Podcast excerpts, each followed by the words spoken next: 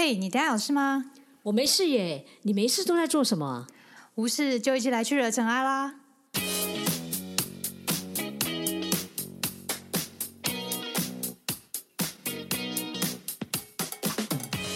我是 Doren，我是 Sandy，欢迎来到无事惹尘埃。大家好，我是 Doren。大家好，我是 Sandy。哎，我们今天要来介绍一个一本书，但这本书有一个算是一个还蛮特别人写的，书有什么特别的？是个艺人写的书。艺人书写很多，好不好？而且你知道最近那个林志玲她出新书了？哦，真的我不知道哎。对，真的啊因为很多男生已经在那个 IG 上面放，所以我有注意到。哦，出书重点是要出什么性质的啊？有的是写真集的书，有的没有，它不是写灵性的书那个志玲姐姐还是会出一些知性的书。对，她还算是蛮知性的。对，没错。嗯我们其实要跟大家介绍一下这本书，因为我们觉得这本书真的写得非常好。所嗯以其实我一刚开始在书架上有出版的时候，其实我大概就一直看着这本书。哦然后我也觉得这一本书它教我们的功课，我觉得很重要，所以特别要来推荐大家。所以这本书叫做转念的力量，哇，转念真的是还蛮常提到，尤其是佛教这个概念，还蛮常提到转念这个部分。我需要转念，我需要转念。其实我觉得不管是不是佛教，感觉大家都是很需要转念。对啊，所以其实这个写书的作者，他其实是失学于国外的美国的心灵导师，叫做拜伦凯蒂，到了他的叫做转念作业，转念作业的创始人。你听起来就知道，就是转念嘛，就教会我们转念如何转。看他的资料的时候，他有一句话，其实应该不是一句话，他就是一个问题，我觉得很棒，可以值得大家去思考。他说啊，你觉得什么样子的念头需要转？什么样的念头需要转？如果好的念头还要转吗？也许也是要啊，不然你要太开心了，有没有？你要买了一个新的机车，不小心被刮到，然后就会觉得 啊没有。可是你旧车就不会有这种感觉。啊，对 对，所以这个就是我就一个念头了，但是不晓得我们后面也许可以来讨论一下。他就说嗯什么样的念头需要转，只要是伤害我们、带给我们痛苦的念头，都值得转。念头本子来来去去啊，生生灭灭，还觉得对那些伤害我们、困扰我们自己的，然后就常常我们常会不自觉去回忆这些事情的、就赖着不走在自己心理上，就应该仔细研究一下，为什么我一直让他在心里不断的重现这样。里面常常会想要说，那个念头是你自己刻意要他留在你心里面，他就一直伤害着你，就是试着要去把它转开。那他为什么会有这个想法哦？拜伦凯蒂呢？他这个转念功课，我真的觉得他这个非常非常有趣，他自己本身的故事很有趣啊。他是说，其实他在四十三岁的时候呢，嗯，之前他其实一直被一些像什么忧郁症啊很困扰，对，还有饮食失调，这真的是很神奇化。嗯，有一天他忽然这些愤怒都不见了，困扰嗯他的想法都不见了。嗯。那有人问他说：“那你是不是开悟了？有没有跟佛法嗯。那种一样，跟佛学一样？”结果他说：“其实不是，他只嗯。是忽然想清楚了，他只是懂得什么东西是分辨什么东西会伤害我，什么东西不会。”这真的很重要哎、没错，所以他就把他这些想到的，然后知道该怎么样做的东西，创造一个书，叫做《觉醒功课》，就是我们刚刚讲到的转念作业啦。后来就是在免费公开各种活动，在监狱、医院啊这些帮助的地方去帮他们做上课，然后叫“觉醒功课九日”的学校。他后来也写了一本书，叫《一念之转》。拜伦凯蒂的丈夫，他叫做 Stephen Mitchell。他对中方东方哲学其实很有兴趣，他就是个诗人翻译家，所以他也翻译了蛮多东方的畅销书籍，像是《道德经》啊、《金刚经》之类的。对东方的哲学其实都蛮有兴趣在研究的。对于东方啦、对佛学东方，其实它有很多的关联性，所以他才可能才会这样子有感触，然后去想念的作业这样子。嗯，嗯嗯，这个作者，我们现在自己讲要讲到要讲到这本书了，因为刚刚我们讲的其实不是我们要讲的这本书哦，大家千万不要搞错。对对对，搞错书又搞错作者嘛。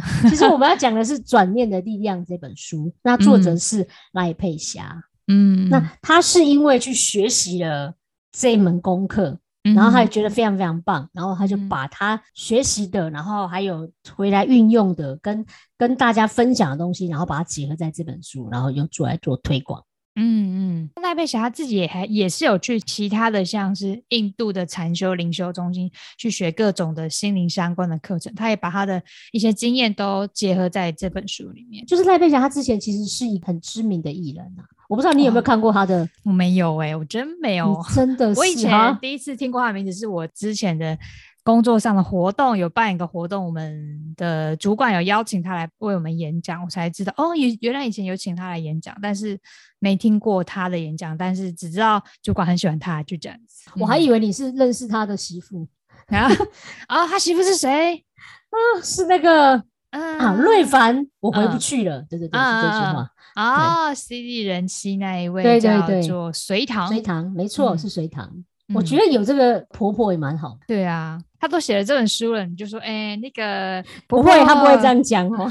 你都写了，那你你要按照自这样的己做到方式对我啊，这样子。嗯没有啊，她不会啦。那天我看到那隋唐访问，其实还蛮开心有这样一个婆婆，因为很开嗯明。对啊，挺好的。就是之前当艺人，然后可是经历了一些婚变之后，她开始觉得一个人的思维其实是决定很多命运。所以他嗯开始去学习很多的心灵课程，多。他最近其实有非常非常多书，然后大家也都还蛮喜欢，像《好好说话》，我记得这本书也是之前也有很多朋友提到。嗯他目前有很多的一些心灵上的，然后沟通上的，其实对于大家来讲都还蛮喜欢的，所以我们就嗯很想要来跟大家分享这一本《转念的力量》。哦，那你之前是有认识他吗？赖佩霞？其实也没有哦，我好像也只是曾经有在，因为我知道他是歌手、演员跟主持人，但我真的仔细好像我曾经有看过他的主持，在我印象当中，他真的就是一个知性的主持人这样子，女女艺人，嗯，嗯，我有问过我爸妈，我说你有听过赖佩霞吗？说哦，就是那个主持人啊。我想说，嗯，什么主持人？我都不大家都知道是主持人，我都不知道为什么，对啊可能是知性给人家的感觉，对，好像他们都比较以他主持人为主，好像对唱歌歌手艺人这部分比较，他们好像印象没那么深刻。对啊，有可能是因为我觉得戏有时候就是看他的角色啦，或者是说他有时候很长，我们反而没有特别注意到哪一个特别角色。嗯，好，那我们接下来呢，就要来介绍一下为什么我们需要转念这个部分。转念的基嗯本观念是什么？其实，在他这本书里面，其实就有提，我们有时候呢，那个负面情绪其实是一直不断的伤害我们，嗯，所以我们要怎么处理这个负面情绪？通常啦，我们面对很多的负面情绪的时候，我们最喜欢就是不是怪他人，就是怪自己，嗯别人怎么样怎么样，要不是我自己没有那个能力。我觉得他这本书里面有个很重要的那的一个观念，就是他让我们分辨什么叫念头跟事实。我们只有嗯看清楚这个念头这个本质的时候，你才有可能把这个念头放回它应该要去的地方。所以它就跟佛法里面那种空无的感觉很像。禅宗的参破的感觉。对对对，利用这个方法，然后让我们自己也引发我们该怎么样做，然后其实也刚好提升我们的一些智慧啦。我觉得，嗯，而且我觉得他讲了一个跟佛法很像的地方，就是他觉得心念是影响身体的，任何一个伤害自己的念头都值得参破。没错。然后另外，他还有觉得为什么这个负面很不好，是因为你知道有时候这些负面的情绪，它会带给我们一个信念去控制我们自己每天脑袋里面所产生出来的世界。就是那啊，个念头会造成一种我们深信不疑，有点像我执，嗯它是一种很像一种滤镜，你知道吗？就是用嗯这个东西来看所有的世界。居所有每个都一定会用滤镜。对对对，，然后也很像那个我之前看那个《华灯初上》，你知道吗？哦，你要讲到华灯初上了。嗯，我们就一直硬要讲，就对节目已经我不知道在多少节目里面一直讲出来。我不知道你有没有看那个杨锦华里面不是饰演那个苏庆仪？哦，我看过第一季，但后面我就没看。哦，没关系，你看第一季就可以了。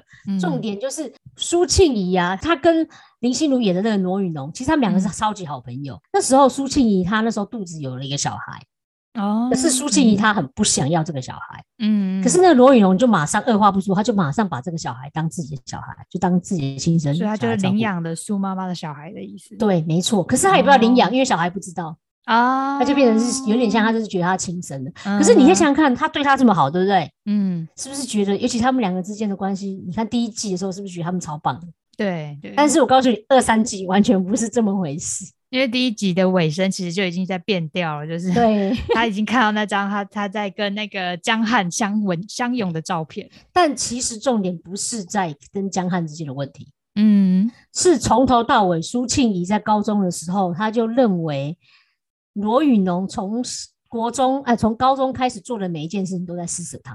啊，他对觉得他施舍了他，他自己是一个很可怜的角色，是这样吗？没错，他就觉得渴望很多东西，可是嗯罗宇龙都会给他，那他就会觉得哦，你是毕竟又是施舍我，你知道吗？他这个念头至死不已，高中到长大到后来结束死亡，还一直保持这个念头，永远都不变。听起来那个苏妈妈的自尊很高，她想要一个东西，但是人家给她，她又觉得你不该施舍我。对，这真的很矛盾，所以你就看到她这个念头就会控制她，就跟那个嗯滤镜一样，他看所有的事情都像这个样子。他要寻求别人帮助好困难哦，想要别人帮助，但别人帮助他又觉得你在施舍我，所以早知道这本书就应该送给他听。真的。所以可能对于这个世界或别人没有任何的想法啦，但是嗯你要懂得善待自己。其实对他来讲，他活在这个念头很辛苦，很辛苦。对，就像刚刚我们有提到心念影响身体，其实嗯、嗯也是有一些科学的根据，就是在书中有提到，就是生物科学家他曾经他曾在斯坦福大学进行了史无前例的干细胞研究，他觉得哈他而且他深信，只有当灵性跟科学结合，人们才会知道如何创造一个更美好的世界。很像是分道扬镳的两个世界，但是他觉得结合的话，就是人们会是一个更好的世界，所以他就嗯。投入了细胞的基因研究，三十多年哦，这是个深的研究，三十多年，然后得到的结论就是信念操控生命，所以就是信念影响了身体。他认为呢，人人啊，并非受到基因的控制，他只要能提升我们的觉性跟呃意志力，无论在任何层面下呃下功夫，就能改掉惯性的反应，就我们就能够拥有更美好的人性跟人生。科学相信这件事情，可是不只是科学，连佛法我也觉得它很像之间的关嗯联呢、在这本书的前面，它其实有提到一个观念，我超喜欢的。在佛教里面，其实我们有一个一句一个用语叫做参话头，我不知道大家有没有听过。禅宗好哦像比较会讲，，这都是禅宗里面常常嗯提到的。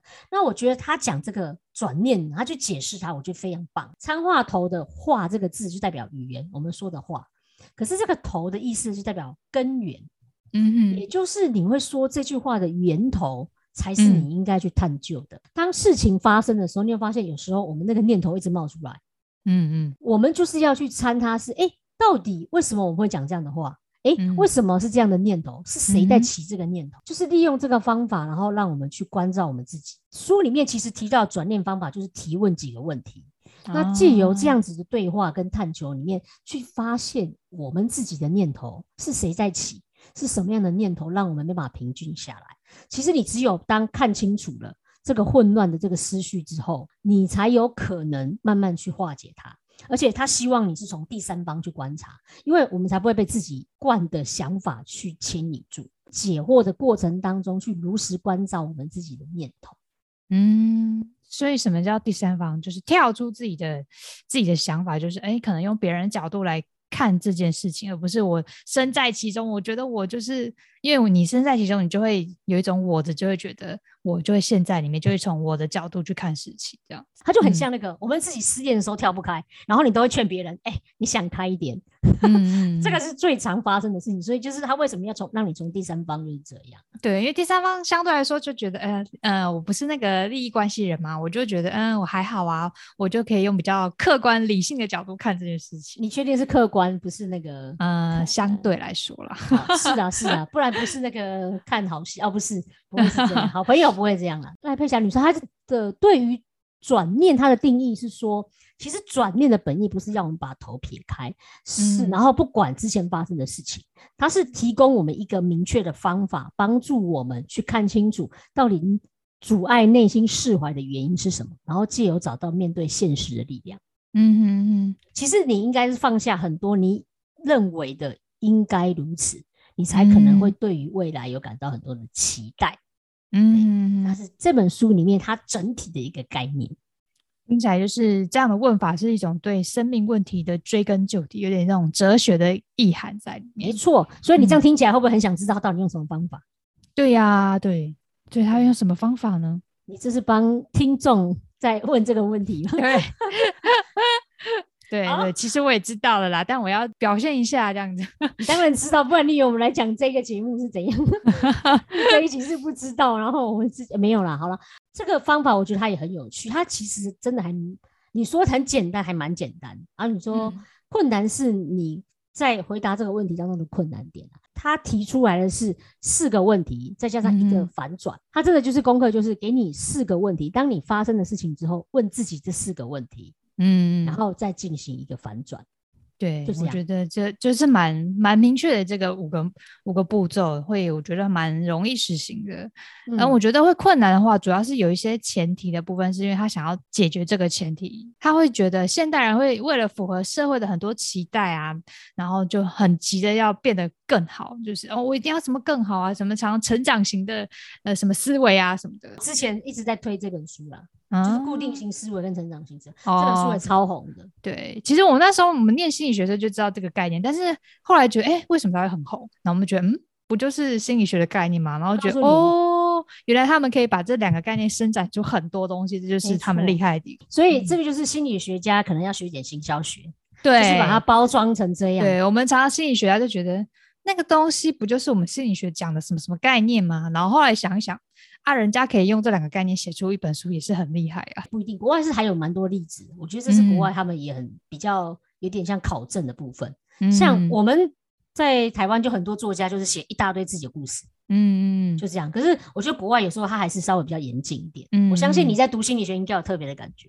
对他们要称为一个学问，都是有一个逻辑严整的科学认证。对，哎，也还是要做哈。好，拉回来，我们对，拉回来，那个为什么要让自己变得更好呢？所以就养着催促自己，然后逼迫自己的习惯，造成一个我自己里面的有一个真实，我就觉得，嗯、我觉得我可能没办法那么快，但是理想我就觉得，嗯、我要赶快追上去，就是这种之间会有一种拉扯啊、分裂，然后哦如果很长期的话，就会会让人家会觉得不知所措。我现在到底是我想要休息一下，但是我又害害怕就是跟不上，然后会觉得很很拉扯。理想我其实会随着时代改变，就是可能你知道吗？那种最简单一点就是唐朝喜欢呃，就是稍微华贵的身材，但是赵飞燕那个时代就是喜欢赵飞燕的那种身材，所以随着时代改变不断调整，你要怎么一直迎合那种调整，其实是很让人不知所措的。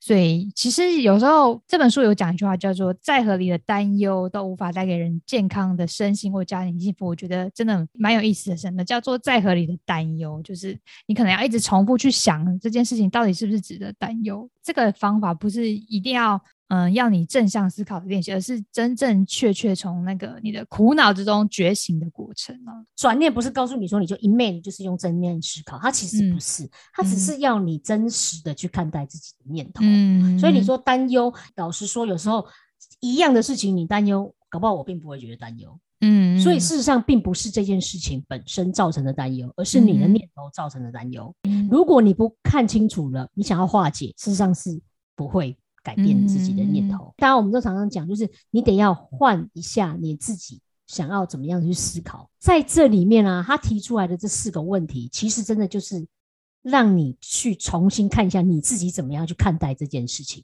然后嗯让你去观察到，哎、我怎么这么想？如果我是，或者是我不是，我会怎么样做？比较全方位的东西来看待这件事情。对，而且他还说一句话，我觉得是很当头棒喝，就是不是没有让方法让自己变得更好，而是不想让自己好过。这个这句话真的是很刺耳，但是也是他也不容忽视这句话。真的要放过自己啊！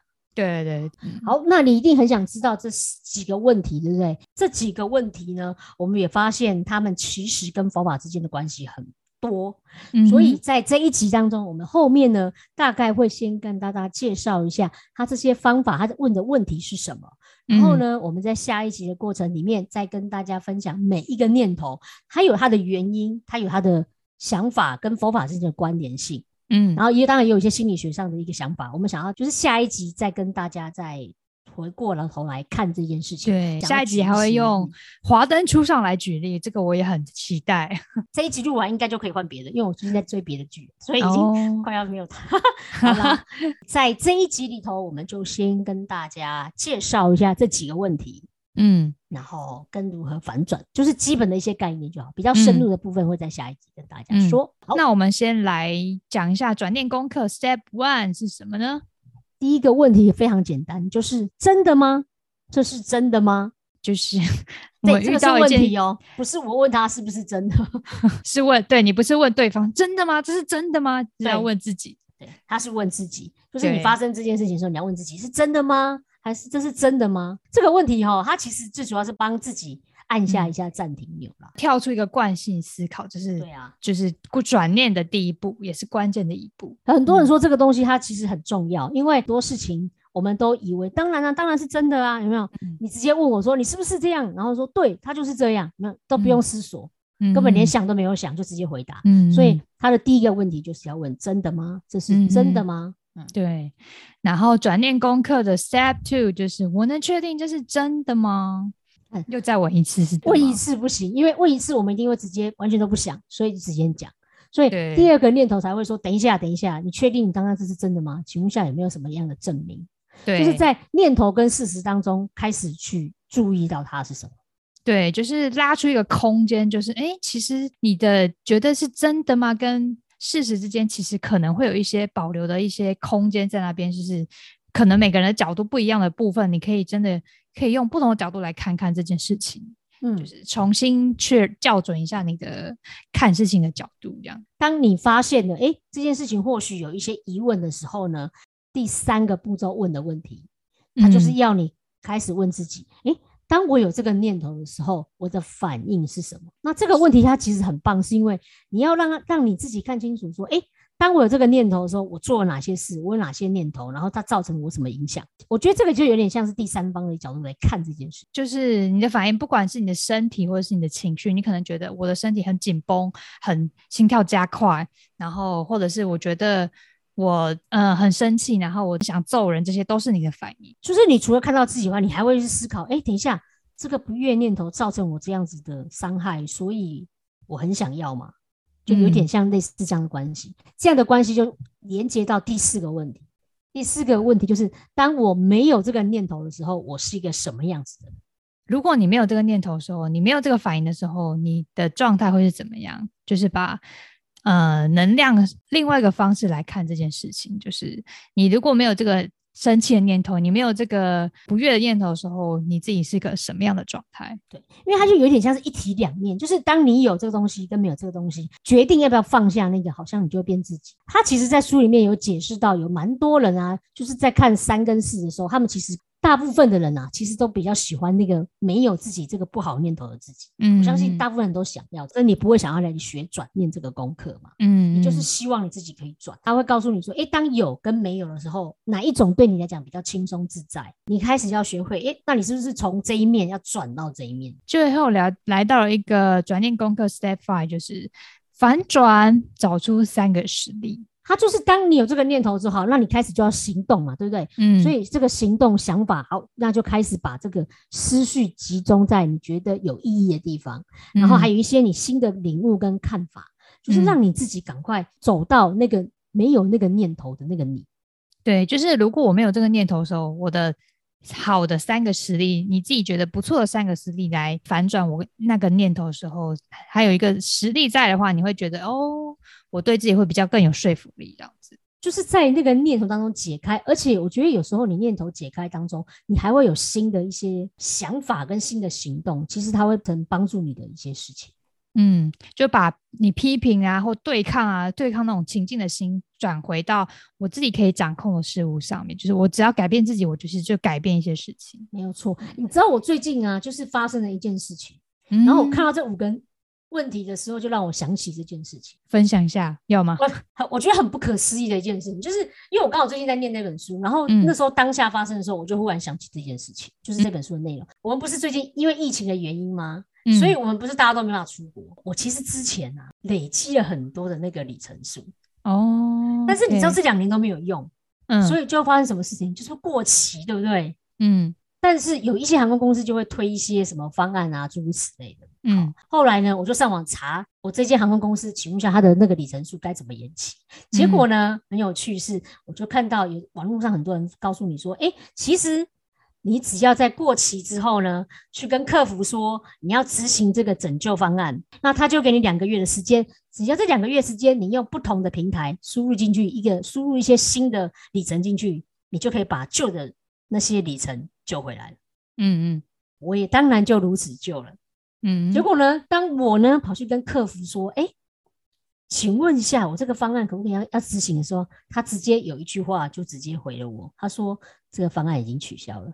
哦，很我有一点想要对不爽啊。有点叉叉叉，你知道吗？然后我就问他讲说，好，那时候我还是冷静下来，我就说，嗯，那请问一下，那这个过期的里程怎么办？可不可以有救回来？然后他嗯就跟我说，好，那我们现在有提供另外一个方案，他就给我嗯这个资料。嗯然后他给我这个资料之后呢，我一看，我傻眼了，因为他是要我在三个月之内拿到，我觉得是蛮不可思议的。闯关游戏吗？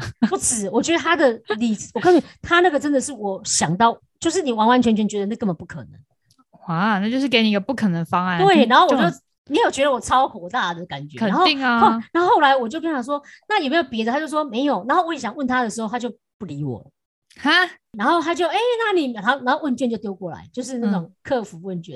你知道我当哦下真的很想要全部一分扣分零分这样子。对，但是但是后来我想说不行，我要想办法去救我的里程数。嗯因为真的还蛮多张机票，后来我就想说，哎、那我想办法去解开，就是真的去破这个游戏，嗯所以我就打电话去信用卡公司，我就问了第 A 间嗯。某一间 A 银行，我要讲嗯。A 银行，我每我其实一直不是越来越不喜欢 A 银行，因为 A 嗯银行真的给我回答就是非常的官方，嗯嗯。他就是完全没有要理我，嗯嗯。就是他就跟你说没有现在的规定就是这样，然后我嗯。们就是这样子，然后所以你就最多就只能这样子。那我跟他说有没有什么方法，他就说嗯，我们规定就是如此，有没有嗯觉得很官方客服？对，受不了了，我就只好去求救我的 B 银行，嗯。因为我的 B 银行有一个就是专门的，有点像服务的人员吧。我后来真的去找他求救、欸，嗯哼。然后他真的就去帮我去问，他就帮我跟那个就是看看有没有新的方案，而且甚至我很感谢他是，他真的帮我去看很多的方案，想办法来帮我做这件事情。嗯，所以这两家的差异是，我觉得对我来讲差很多是，就是 B 的那个专业的客服，他真的给我去问信用卡公司有没有可以解救的方法，然后嗯他又去帮我查他们所有公司里面跟这个东西有办法解救方法，他跟我讲看有没有什么方法可以救。嗯，因为虽然他不是这个专业，可是你可以看得出来是这嗯种改变。然后我要最后跟你讲的是，嗯里程数，因为他要输入进去真的实在太多了。嗯哼后来我到下午，我真觉得我受不了，我就决嗯定我要再去找嗯另外一个客服，一样再再打电话再打过去，然后再问一下。嗯嗯结果呢，我就想说不行，我还是不能，我要让那个念头要我这样才有可能有方案。那时候我就问他一样的嗯问题哦，然后他也跟我说取消了。然后后来我跟他讲说，嗯，可是这个东西我真的没办法达到，嗯嗯因为我真的觉得太困难。因为当下虽然很生气，可是我觉得我要转，不然我觉得没办法可以解救，所以我就嗯多问的这个问题，我就问他说，但我现在有这个问题，我真的没有办法，那有没有第二个方法可以解决？所以你把你的困困难点对跟他说了，结果后来我那个好的，我我觉得这个客服他真的对我挺不错。他后来就说，那他多问了我一句话、欸，他说，那你的考量是什么？他就我就跟他讲完所有东西，然后他就说，嗯我们理解在疫情期间大家都有遇到这个困扰，所嗯以呢，我来帮你申请一下。对对对对，哇 我的问题就解决了，你知道吗？嗯那个时候我就瞬间觉得，原来你在你那个当下，如果你让你的那个念头一直执意在那边的时候，其实你真的没办法解决任何事情。嗯嗯嗯然后幸好我那时候马上转过来，然后我想要就是那些不好的状况都是上午，嗯，可是后来这些发生这些遇到这两位好人嗯都是下午的事情。我就发现，当你有这个念头一转过来的时候，你会知道，哎，我还有什么方法可以解决，甚至有时候你多做一些事情。嗯哼问他，有时候我们很多的时候的执意点就是，我们都会觉得没有克服就都是这个样子，然后他就问你说这是真的吗？我能够嗯确定吗？如果我没有这个念头的时候，我是不是可以怎么做？所以你会发现，当有这个功课、这个转念功课的时候，运用的时候，哎，其实我好像马上瞬间就有一些收获，赚回到一些嗯里程数，其实很赚。真的，我觉得，所以它的差异就是你有想问自己是真的吗？这客服是真的不想要理我吗？听起来我就觉得是，哎，你觉得可以用另一种方式，觉得我提供更多的需求，让他知道我现在的困难点，他就会对相应的反应结果其实是更好，就哦，他会知道你的困难点之后，他就做出比较多能够帮你的事情，这样。我其实对于前面两个，我虽然说我刚刚在念他，可是我也没有那么生气，因为有时候客服他就真的只能这样。嗯哼因为我之前也遇到更夸张的客服，是高铁嗯的。啊，但是不要讲，虽然我已经讲了啊、嗯但是我真的觉得没办法，他手上的权限就是这样。嗯只是我们们是不是有可能多找一些方法？你看到、如果我遇到两个都是这样子，我以后可能就会认为没有客服就是都这样。嗯，以后你问我说这真的吗？对，客服就是这样。我告诉你，我之前遇到怎样怎样，你会发现他的念头就会在你就会一直质疑进去。嗯，可是之后你有可能遇到的事情都没办法有转机，因为其实还是真的有好的客服。我觉得我们这边想要来玩，跟跟大家再玩一下，就是经过 Cindy 这个例子之后，大家会觉得第那个真的吗？都觉得很厉害，超重要。对，我们来分享一下书中有几个他几个例子给你看看是不是有共鸣，你会觉得哎、诶这个问题对自己来说是不是真的？我会一句句慢慢来练给大家，然后在大家听完之后呢，你可以闭着眼睛做几个深呼吸，然后心里面默念至少三次，然后在心里沉淀一下。那如果曾经发生什么或引起类似的念头或负面感受呢，借机会在心里跟这件事情的相关人连接一下，然后思考几秒钟，问自己是真的吗？然后写下自己的答案，真的或是不是真的。你问几个问题啊，不要问太多啊。对啊，大概 大概三个吧。然后通常作者说他在做这个时候呢，其实会放轻松的音乐啊，然后做完这个这个活动之后，大家会互相拥抱，因为这个问题其实是会揭露出你比较内心脆弱的一面，所以会让你会觉得有一点脆弱感。但是他很鼓励说，其实你有勇气来面对是一件很好的事情，是一个转机。这就是他说的没有好坏，只是单纯对冒上来的念头啊、声音，就是自己真实的去面对它。嗯，就是看到一个真实自己，不要觉得自己有这个念头是不好的。对好的，我将要来念第一个句子。第一个句子是：我的身材不够好，我的身材不够好，我的身材不够好。就闭起眼睛，深呼吸，默念这个三次，然后想说：这是真的吗？有时候我们很想要减肥，但是其实是因为觉得我们不够好。当你有这个念头，你会说我的身材不够好，这是真的吗？那个时候你就会发现，其实有时候不是，只是我们有时候给自己的要求比较多。对，有时候其实你是在 BNI 的标准值内，但你还是觉得身材不够好。没错，我常常这样子的感觉，整天就是想要减肥。第二个是我需要更多钱，我需要更多钱，我需要更多钱。请闭起眼睛，深呼吸，默念三次，问自己是真的吗？好，这个例子大家可以自己想一想，我现在真的需要更多钱吗？相对于可能在露宿街头的可能游民啊这些，我的钱是真的不够吗？其实你可以用现现实的例子来对照一下，我是真的钱真的是很不够吗？这样子。第三个要不要换你来选一个？好，我选一个好了。嗯我不知道大家有没有时候觉得自己工作的时候要求自己很多，就是你会觉得这样子有可能会别人会看不起你，所以我想要邀请你一样，闭起眼睛深呼吸，默念嗯三次，我不能让人家瞧不起，我不能让人家瞧不起，我不能让人家瞧不起，这是真的吗？其实，当你有了这样一个念头问自己之后，你会发现很多时候都是自我的要求，或者是自己很在意别人的念头。但是很多嗯时候，其实那并不是真实的，嗯那也不是真的。你要学会的第一步是先看清楚自己的念头卡在哪里。我一定不能让人家瞧不起吗？人家瞧不起很重要吗？嗯然后是谁瞧不起很重要吗？对，他其实有一点带到一种，嗯，同理心不是换位思考啊，这时候是因为一些似是而非的想法，加上自以为是的性，展开了一场残酷的悲剧的自我的负负面思考的回圈里面。就是作者提出这些问题，然后还有刚刚的练习，他其实都是很清楚让你知道，就是第一个问题，因为他觉得这最难也是最困关键，就是你不你要先学会质疑自己的想法跟念头，因为当你没有解开的话，你是没办法后面后续的解开。对于转念来讲，最大的一个收获就是，当你情绪来了，其实你先不要管那个情绪，先找到脑袋里面那个声音，嗯，然后才有办法慢慢的转开。这个就是在这本书的前面的部分跟大家所说的。对他认为，就是刚刚那个真正的这样子嘛啦。其实同理心的培养是要先从善待自己、同理自己开始。那转念功课可以让我们好好的认识自己，看清楚我们到底是如何对待自己的。那下一集呢，其实我们会讲更多这五个步骤的原因，然后的方法，然后也嗯可能找到一些例子来跟大家做分享，然后保证下一集一样还是会很精彩。所以呢，这一集如果你觉得听完想要做这样的真的吗的功课，可以分享到我们的 IG 下面给我们留言。那如果喜欢我们这一集的话，也请帮我们到这一集按赞哦。嗯，那我们就期待下一次跟大家分享，那我们就先接到这边，拜拜。拜拜。